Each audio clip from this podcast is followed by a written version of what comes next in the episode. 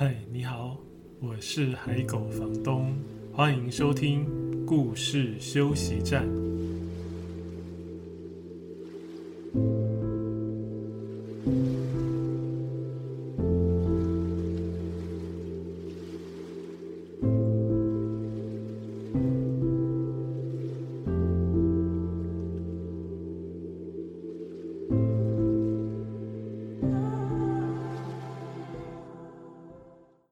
现在收听的是故事休息站 Podcast 节目的第四十二集。今天的主题是诗与诗诗的绘本。各位平常会读诗吗？你们喜欢读诗吗？今天这一集的节目呢，嗯，可能会跟过去有一点不太一样。今天不会把重点放在介绍绘本，也不会说故事。但是我会选十段，应该是，嗯，我会选五本绘本，然后把这五本绘本呢混在五首诗里面读给大家听，所以呢，总共会有十段。有故事感或有画面感的文字或者是诗，那要请大家猜猜看，因为我朗读这十段文字之前呢，我不会说它是不是绘本，也不会说它是不是诗，也不会说它是谁写的，因为如果说是谁写的，可能就答案就很明显。所以呢，就让大家来听听看，我会念这十段文字，那念完之后停一下，让你想一想，这个是诗吗？还是这个是绘本呢？但是我会先排除一些呃由诗改编成绘本的这样的作品，因为这样的话它就同时是诗也是绘本的嘛哈。所以我念的五首诗是它还没有变成绘本的诗。那念的五本绘本呢，它的文字本来就是为绘本而写，而不是本来是诗，后来才改做成绘本。这样听得懂我在说什么吗？会不会有一点复杂呢？总之呢，就是我自己本来还蛮喜欢读诗的，当然没有那么密集的读，但是偶尔看到，啊，比如说去逛书店啊，翻书的时候，会发现某些诗集里面有一两首诗，读起来我非常喜欢，我大概就会买回来，然后有机会就慢慢看。我也蛮少一次一口气读完一整本诗集，这样的机遇好像蛮少。大部分都是买回来之后读几篇，读几篇，偶尔想到就去那一格书柜抽一本诗集，然后翻个几篇来读。这样，那我也发现有很多绘本，嗯，感觉是很有诗意的。那那个诗意可能是美，可能是用字上面的惊奇，或者是光是文字里面它营造出一种很特别的画面感，或是文字里面的韵律感。嗯，说起来可能会说得太冗长。总之呢，就是有些绘本感觉它湿湿的哈，不是湿哒哒的哦，就是那些绘本你会觉得它。啊、如果单纯听文字，会觉得好像是一首诗。那有时候可能不见得是整本绘本听起来都像一首诗，可能是某几个段落听起来很有诗意。所以今天我选的这五本绘本，我可能不见得会把每一本都全部念完，那当然也不行了哈。所以我会啊、朗读其中的一部分或者是一段，呃，让大家从我截取的文字里面去听听看，然后猜猜看。它到底是不是绘本，还是它是诗呢？那我们就开始喽。总共会有十段文字，那里面只有五段文字是从绘本里面摘选出来的。第一段文字我来读给大家听，让你猜猜看，它是诗还是绘本里的文字。第一段文字是这样写的：我们穿越森林，数着树。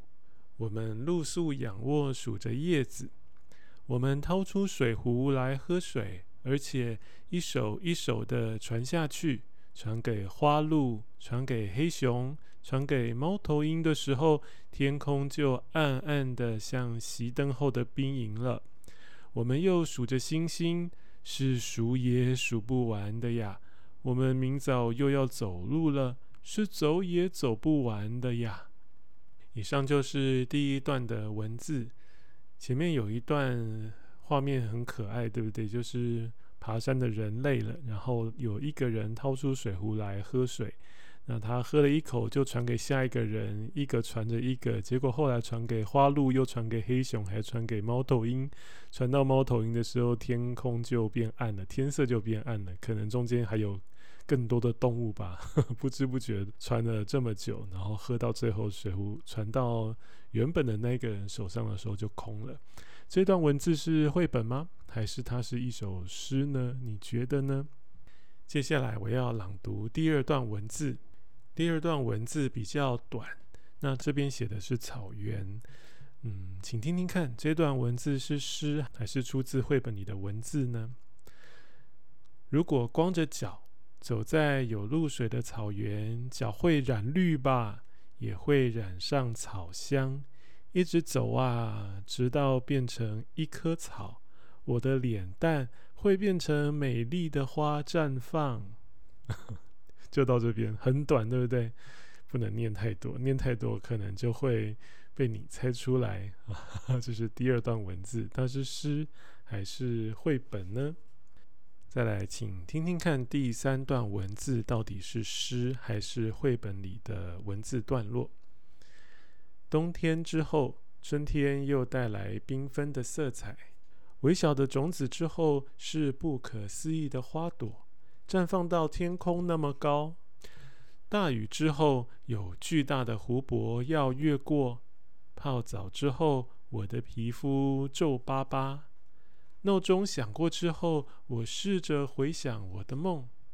生气之后是平静，平静很久之后，我已经不知道要说什么了。春天之后，夏天脱掉我们的衣服。花朵之后，树上结着果实。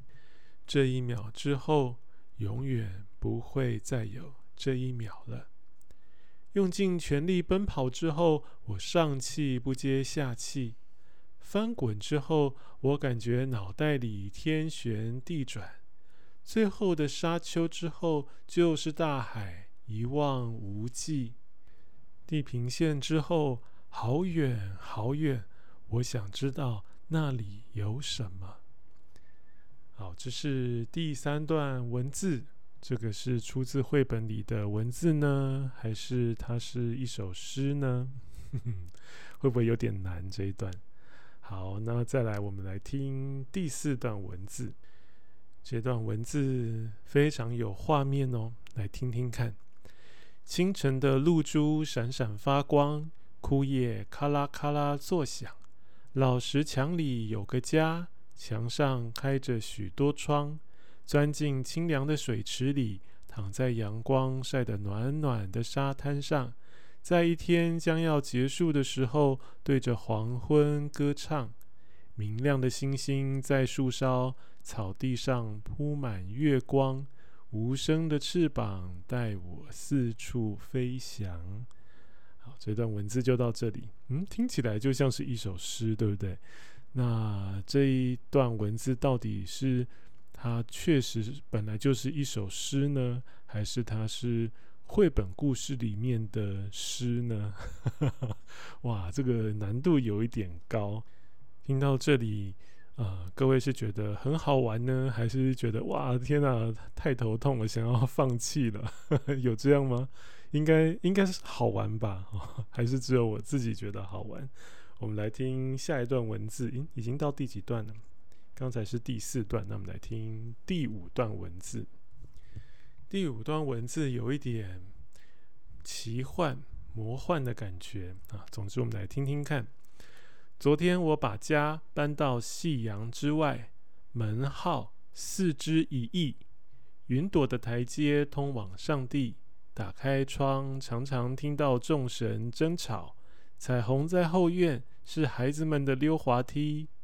从豌豆树爬上来的杰克被巨人追累了，也曾躲来我家后院。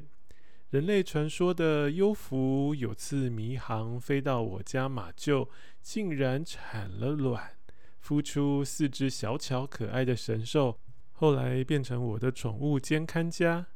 自从我家落户夕阳之外，寻常日子我都在数颜色，一百、一千、一万、千万而亿，那是我的居家生活或工作，收集颜色，再以我限量款的金靴踢下各种颜色到人间。于是每一个人拥有一种颜色，显示他的脾气，他一生的性格。这是这一段文字第五段，听起来很好玩，对不对？嗯，它到底是绘本故事里的文字呢，还是是一首诗？它如果是一首诗的话，怎么好像跟我们平常听到的诗的格式好像又不太一样，对不对？哇，太悬疑了！这一段到底是诗还是绘本故事呢？再来是第六段文字，第六段文字，嗯，我透露一下好了，它是从它是一只狗。从一只狗的角度来写的文字，那我来念给大家听。其中一个段落：我们的日常没有时间，日光在草叶间移动，我依着你的脚步移动。即使风吹过，云飞过，也不曾促使时间快步向前。我的脚步缓慢。偶尔蹒跚，有时跌坐在一旁，这些糗事植物们都知道。我有时遗忘，失去方向，伫立在院子里等你发现我在找你。这些小鸟们也都知道。好，这是第六段文字。这段文字刚才有讲，呃，它是从一只狗的角度去写的，而且是一只老狗，所以可以感觉到它动作慢慢的，对不对？而且它有写，它有时候很健忘。那比较特别的是这一段文字，它也有台语版哦，我也念这一段给大家听听看，它的台语版，各位可以从台语版再来啊、判断一下这一段是诗呢，还是？从绘本故事里面摘出来的一段文字：咱的日子点点的过，无留半点痕迹。日花伫树叶仔黄的中间慢慢啊刷位，我嘛对你的脚步咧刷位。就算讲风咧吹，云咧飞，嘛毋知影时间过了有偌紧。我的脚步真慢。有时阵行袂好势，亲像咧酒醉；有时会跋倒伫涂骹，才会流开台，是袂拢知影。有当时我戆神戆神，毋知要行对倒位去，毋则会徛伫门口定等你，等你发现我咧找你，遮鸟仔嘛拢知影。很温柔的一段文字，对不对？我读这段文字的时候，啊、读完完整的整段，因为我刚才没有读完整段哈，整篇。那我自己读完这一整完整的整段的时候，都觉得眼眶湿湿热热的，因为有养狗的人可能又特别有感觉。这是第六段文字，听完了之后，你心里已经有答案了吗？到目前为止，你觉得最难分辨的是哪一段？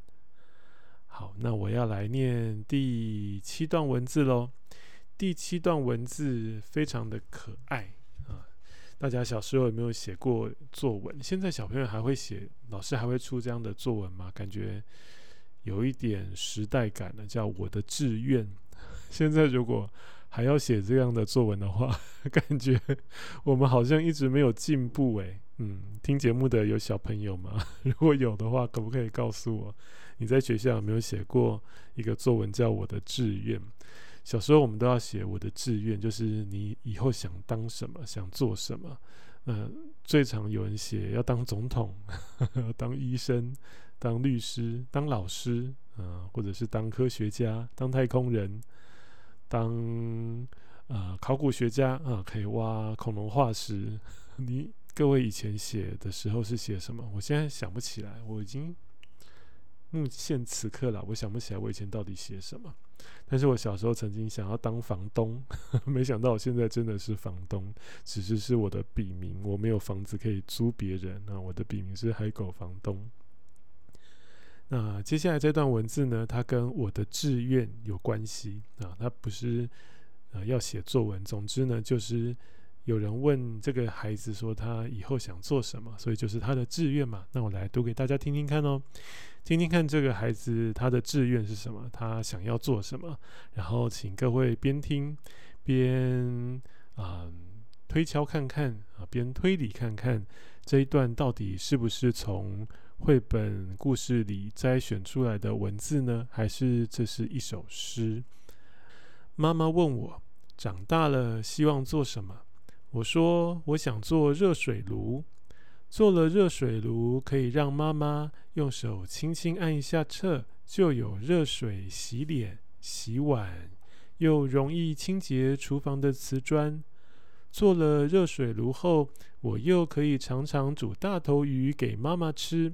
我希望到我十岁时，我就是个十立方尺的热水炉；十二岁就是十二立方尺的热水炉。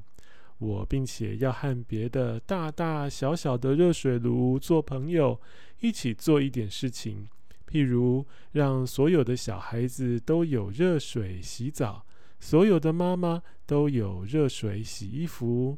我们还要煮许多鸡蛋、玉蜀黍、冰花白糖糕，每个人都有的吃。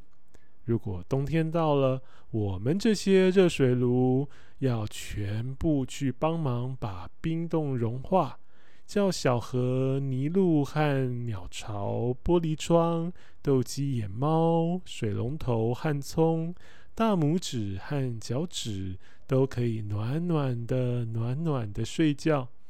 妈妈很高兴。妈妈说：“长大了就做热水炉吧。” 好可爱，对不对？我好喜欢这段文字哦。这段文字到底是不是故事里面的一段文字呢？就是妈妈问小朋友说：“你长大以后要做什么的？”这样的故事，还是？这一段文字听起来像故事，但是它其实是一首诗呢？会是这样吗？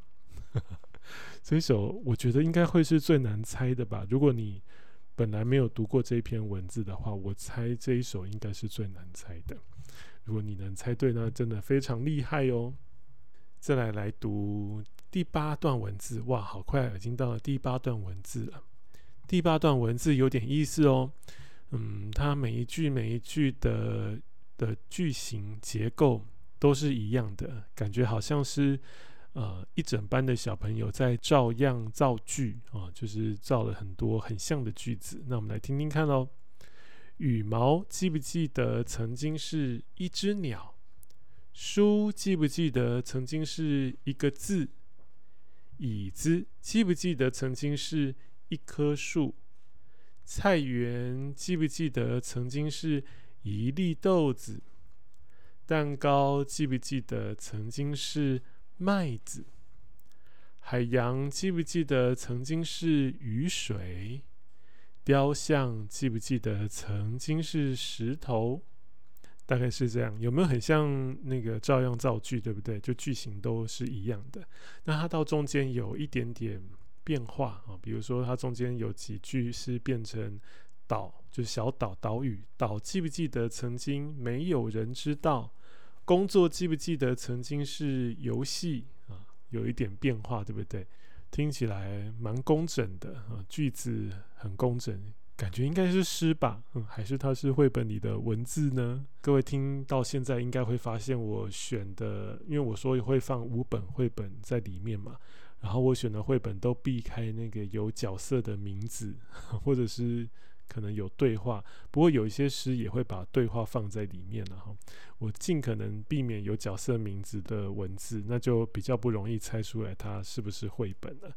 所以这一本听起来一直在说记不记得曾经是什么，记不记得曾经是什么的这样工整的句子的一段文字，它是绘本里的句子吗？还是它是一首诗呢？再来倒数第二本，就是第九段文字喽。第九段文字，它的主题在思考心啊，心就是啊，如果用英文讲是 mind，不是那个 heart，不是心脏啊，心心到底在哪里？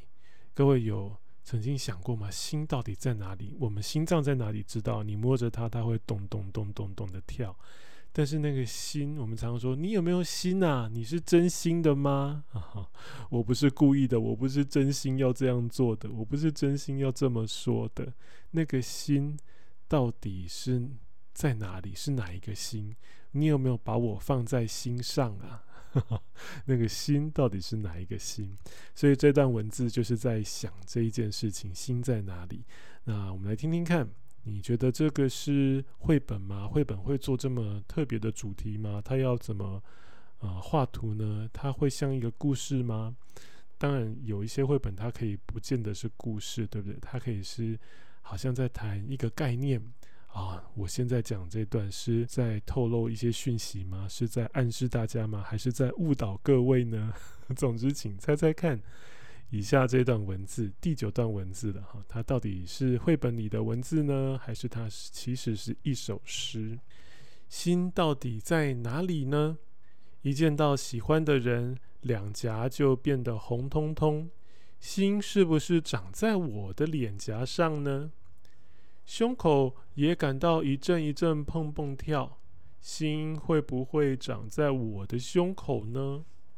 我觉得心应该是长在头上，因为每次绞尽脑汁想事情的时候，我就头痛。遇到不开心的事情，我是肚子痛哎，所以我觉得心应该是在肚子里。很可爱的一段文字，对不对？虽然是在思考心到底在哪里，这个好像有一点哲学性的问题，但是文字却很轻巧可爱，很有童趣。好像蛮像绘本的，还是它是一个有点像童诗的一首诗呢？然后后面还有更多，比如说大家也可以想想看，你觉得心长在哪里？因为后面还有是写说，说不定心是长在手上哦，哈，因为握手的时候会觉得温暖，然后好像是一种友好的表现。那会不会在脚上呢？你觉得呢？那文字里还有写说，嗯，心应该是长在眼睛里。光看眼睛就知道了，现在到底是生气呢、开心呢，还是难过呢？答案都在眼睛里呀。我们会流下各种眼泪，开心的泪、难过的泪，还有不甘心的泪。说不定眼泪里面也长了心。我不能再念更多了。总之大概是这样子。这是一首诗，还是绘本里的文字呢？最后念的那一段也很有趣，对不对？会不会眼泪里面也长了心？好像说起来也蛮有道理的哦。那流眼泪的时候，心不就流走了吗？还是心是永远都用不完的呢？这个在想心在哪里的这段文字，到底是诗还是绘本？最后一段了，第十段的文字，我们来听听看。嗯，这段我觉得。应该没那么难判断啊！仔细听，你应该可以听到一些线索，可以判断它到底是诗还是绘本。那这一段我也不会把它全部念完哦。我们来听听看第十段文字：我要把大海的脸翻过来，好让它对着我发光。我的手做得到吗？做得到吗？我要捶打花瓣，把它的心思打成一枚硬币。我的手做得到吗？做得到吗？我要剥开日子的壳，看看那些还没长大的时间。我的手做得到吗？做得到吗？我要把气味剪成大颗大颗的分子，一一搬运给我的以后。我的手做得到吗？做得到吗？每天每天，我要抓着朴实无华的道理。我的手做得到吗？做得到吗？我就先念到这里。好，这个最后一段文字第十段，你觉得它是诗还是绘本呢？啊，这是以上十段文字，大家心里都有答案了吗？那我要来公布喽，我就倒回去公布哈，从第十段开始。第十段其实是一首诗的一段啊，应该是百分之七十八十了吧哈。这首诗是台湾的诗人蔡祥任写的诗集，叫《日光绵羊》。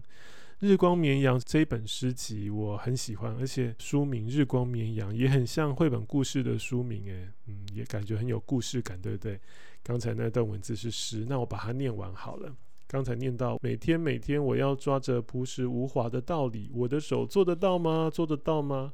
接下来他又写，我要从你温酒般的冥想抽出麦穗，那是太阳亲自酿制的胎气。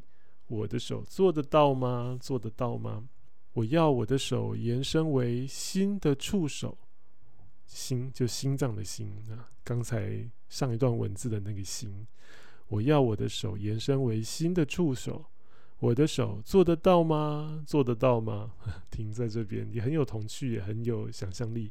那我刚才说仔细听就可以找到线索，可以判断是为什么呢？因为如果是一般的诗，它毕竟比较不会考量到绘本有蛮大部分的读者是儿童，是小朋友，对不对？所以有时候用字会比较深一点，偶尔会嗯有一些比较。少见的字啊，当然有一些诗它也非常的白话，但是大部分的诗，诗人偶尔还是会不喜欢整篇都用太平凡的文字，偶尔想要用一点特别的字去加强某一种意象，或者是让我们思考的那个路径不要直直的通到底，可以跳跃一下。那这个蔡祥任的《日光绵羊》，我本来想选的是另外一首，我想要加码念这首给大家听。这首诗的诗名啊，刚才那首诗的诗名是什么？我来看一下，其实就是诗的第一句了哈。刚才那首诗的诗名是“我要把大海的脸翻过来”，呵呵，好可爱哦！我要把大海的脸翻过来。那另外一首我想读给大家听的诗叫做。清晨的光就像在帮我热一杯牛奶啊，也是很很平实的文字，对不对？来读给大家听。清晨的光就像在帮我热一杯牛奶，那般饱和了起来。事物喝着时间慢慢暖了而变白，那是世界的胎光，一层薄薄的爱，从拥挤的日子和人群的深处透了出来。或者我根本就只是个日常梦多的人，学会习惯任何长度的一天，还有空的、满的、庸俗的、荒谬的，像结出空白的水果那样荒谬而神奇。在我和事物之间充满着那样的虚像，这样日子有时候空白的碰不到，前后的日子。前后的我之间有信天翁完整的飞过，为我衔来第一片清晨的光。人生总需要这些日常梦多的小镜片，哪怕梦慢慢褪色，哪怕光线再怎么细小，我都还要从中挤出更小的笔芯，画画花草，画画生活，画画回忆和眼泪，画画烦恼和智慧。画画你，嗯，我也非常喜欢这首诗。本来要选这首诗，但是后来想，这首诗一开始就用了蛮多在绘本里不太会见到的词汇嘛，所以感觉好像太容易猜。比如说饱和，比如说呃胎光啊，比如说从什么人群的深处透了出来。还有庸俗、荒谬这些字在绘本里都蛮少见的，几乎不会看到嘛。好，这是蔡祥任的诗集《日光绵羊》，所以第十段文字是诗，不是绘本。第九段文字就是在讲心在哪里的那一段文字哈，心到底是在呃肚子里呢，在眼睛里呢，在头上呢，还是在眼泪里？这是一本绘本，心在哪里呢？就是它的书名。这本绘本是日本创作者啊，文字是今野仁美，绘图是井本荣子。井本荣子的图都非常温暖，然后角色都很圆润可爱，所以它里面在想说心在哪里呢？是很多不同的小动物在想啊，比如说说肚子痛的那个是一只。狸猫，然后还有兔子，因为兔子耳朵很长嘛，所以他说：“心会不会在耳朵里呢？”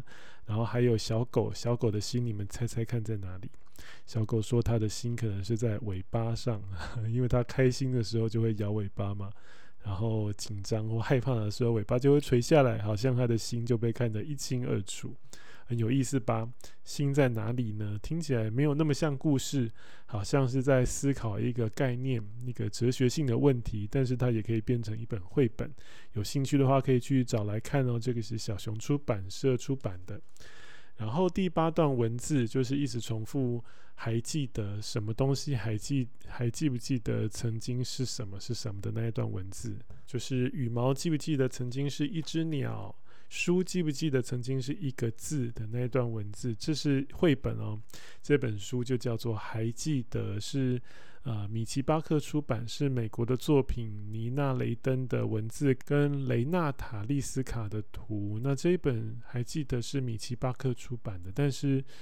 今年还是去年就绝版了，嗯，有点可惜。那如果有兴趣的话，你可以去图书馆找来看，或者是你要买的话，二手书店也许找得到，或者是你买英文版，英文版它的书名叫《Once Upon a Memory》。所以第九段和第八段文字连续两段都是出自绘本。那第第七段吗？十九八七对，第七段，第七段文字就是在讲志愿，就是妈妈问小朋友长大以后要做什么的那一段。然后小朋友说他要做热水炉，就是热水器哈。这是香港的诗人西西写的诗，他就叫《热水炉》。这首诗是收录在西西的诗集，书名就叫《西西诗集》哈，一九五九年到一九九九年的诗集。所以刚才各位听热水炉那一段的。啊，诗它里面有一些字，好像不是。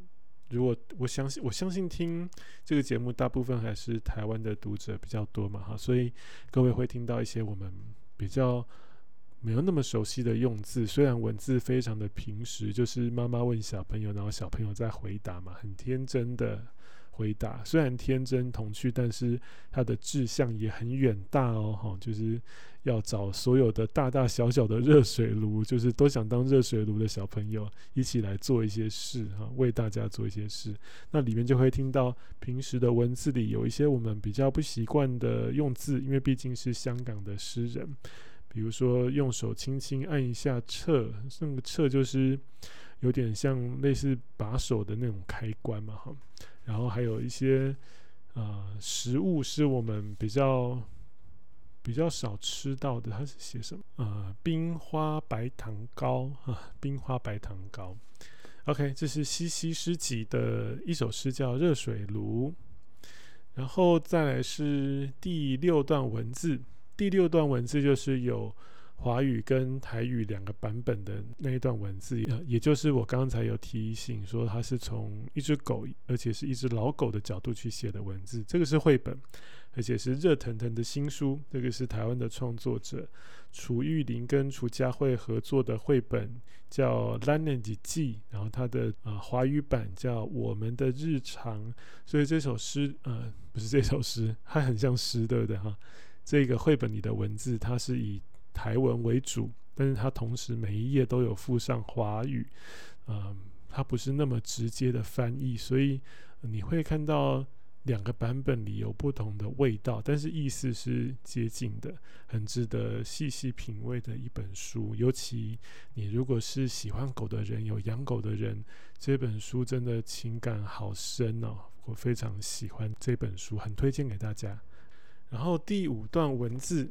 这段文字就是我刚刚讲很奇幻、很魔幻的那个，他把家搬到夕阳之外，然后彩虹在后院是孩子的溜滑梯，还讲到有优福到他们家的马厩里面生下蛋，哈，产了卵，而且孵出四只可爱的神兽。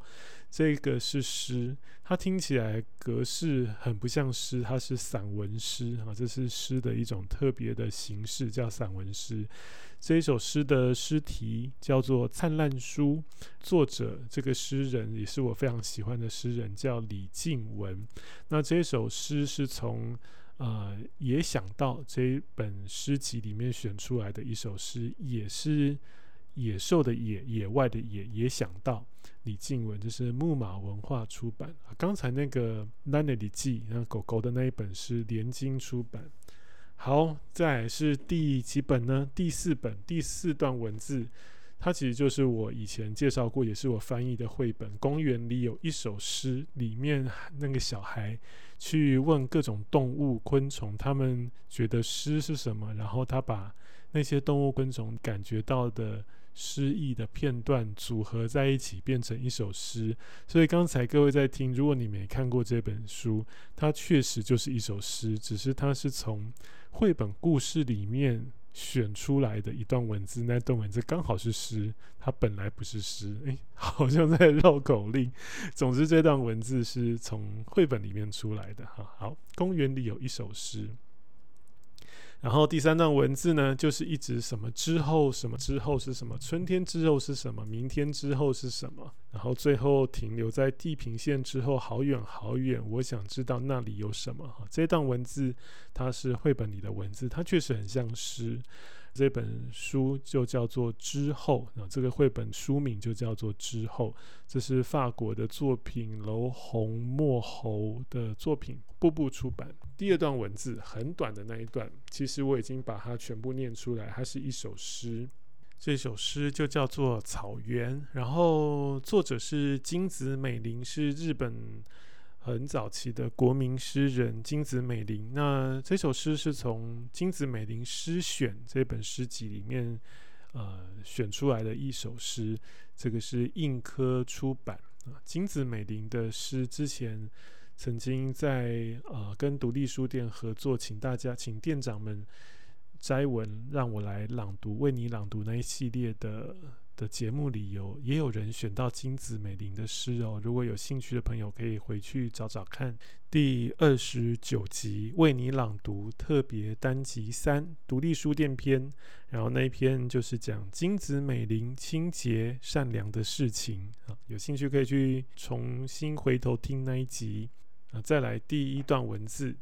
第一段文字是诗啊，是非常前辈的台湾诗人郑愁予老师的诗集《雪的可能》里面选出的一首诗。这首诗叫《山路》啊，所以刚刚是在爬山的感觉，对不对？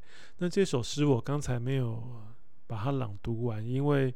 后半段如果都读出来的话，可能很容易猜出来它是诗而不是绘本，因为就是一开始他们说在爬山嘛，然后喝水，传着传着传到花鹿、黑熊跟猫头鹰，然后看着远方的时候，远方的他们在田野中，他们在海洋上工作生活，那个他们就是山底下的世人们啊，然后渐渐又讲到。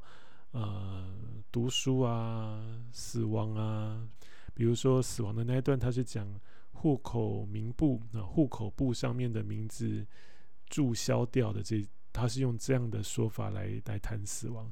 所以如果讲到户口簿啊，户口名簿，那就太明显，不可能是绘本嘛，绘本不会特别去讲户口名簿。所以我想要重新把郑愁予老师的这首诗《山路》。完整的读给大家听！这首诗是这样的：山路，我们穿越森林数着树，我们露宿仰卧数着叶子，我们掏出水壶来喝水，而且一首一首的传下去，传给花鹿，传给黑熊，传给猫头鹰的时候，天空就暗暗的像熄灯后的兵营了。我们又数着星星。是数也数不完的呀！我们明早又要走路了，是走也走不完的呀。而远方，他们在田野中跟蚂蚁一起忙碌着，他们在海洋上跟海燕一起翻腾着，在都市里，他们跟蟑螂一起争食呀。是谁又被送到医院里去了呢？小孩子出生是生也生不完的，大孩子去读书是读也读不完的，名字在户口簿上注销着，是销也销不完的呀。可是等那水壶又传回我手中的时候，里头什么都空了，而空山，月亮升起来，听见咯咯的笑声，是猫头鹰在善笑永恒吗？这是郑愁予的《山路》，出自诗集《雪的可能》，是红帆书店出版的。今天这个特别的尝试，大家觉得好玩吗？嗯，十题你猜对了几题呢？有人十题全部答对吗？那 真的是太强了。我花了蛮多时间找的，嗯，真的花了蛮多时间找，因为诗很多，但是不见得可以听起来有绘本的感觉。那在今天节目最后，我想延伸推荐啊六本书。这六本书就真的是从诗，然后刚才那个是海狗小姐在甩耳朵的声音，她想说为什么我这么晚还不睡觉？今天录音录到比较晚。嗯，这六本绘本就真的是从诗，然后改编啊，也不是说改编，是原本的诗就啊换成绘本的形式来出版，也就是加上图画，然后让它变成绘本。嗯，第一本是最近才出版，是国立台湾文学馆做的《冷不防》，这个是呃日本时代的诗人的作品，然后由王春子重新把他的几首诗呃拆解整合，变成呃一新的一首诗啊，但是里面的句子完全都是杨云平先生之前的各首诗里面的段落。然后再加上图画变成的绘本非常好看，我最近之后也会介绍，叫《冷不防》。然后还有这两年非常受到大家欢迎，也给很很多人感动的《注音练习》，也是台湾创作者的作品。那这首诗是先得到文学奖的诗，作者是林怡，然后再由薛慧莹加上图画，非常棒的图画，然后图画也。又讲了新的故事的一本绘本，叫《注音练习》。另外有两本，作者都是日本的国民诗人谷川俊太郎爷爷，一首是《活着》，另外一首是《妈妈为什么》。那这我都会在啊、脸书社团“故事休息站”脸书社团上放上封面，让大家方便去查询。第五本是法国人的诗改成的绘本，叫《画一只鸟》。第六本是。不输给雨，不输给雨，这个也是日本很有名、很早期的诗人，叫宫泽贤治啊，也写童话。不输给雨，这是玉山社出版。好，那最近啊，十月初、九月底，其实已经开始预购了。我跟画家黄丽佩有出了两本一系列的台文绘本，那这两本是同系列，是呃。对，尹亚讲台语啊，跟着尹亚，尹亚是一个小朋友的名字，说台语。然后故事是跟阿公阿嬷的生活很日常，一本是讲蔬菜，一本是讲水果啊。去菜市场买菜就都买错。然后另外一本是在果园里看到什么都想吃，然后吃到不该吃的啊，有点可爱。那也有祖孙对话的甜蜜跟温馨的绘本。是简单的台文，蛮适合幼儿的绘本，希望大家有机会可以去找来看看。呃，九月底开始，已经在几间独立书店可以预购。那如果大家有想要支持的独立书店，可以跟他们询问，或者是到我的脸书上去看看有哪些已经有开放预购的独立书店。没有开放也没关系，可以跟他们订书。那如果比较习惯在网络上买书的话，十月初大概七号之后就可以在网络上各大通路购买这两本，一本叫《阿嬷归金园》，就是阿嬷的果子园，阿嬷的果园。另外一本是跟阿公写菜市仔啊，跟阿公去逛菜市场，希望大家会喜欢，也希望大家喜欢今天节目的新尝试。如果你喜欢今天的节目，欢迎分享给可能有兴趣的朋友。如果你是透过 Apple Podcast 收听，也欢迎留下评语，还有五颗星的评鉴。如果有更多的建议或是想要告诉我的话，都可以加入脸书社团“故事休息站”，在上面就可以留言告诉我。另外，也欢迎追踪海狗房东的脸书专业，还有 Instagram。只要输入“海狗房东”这四个字就可以找到。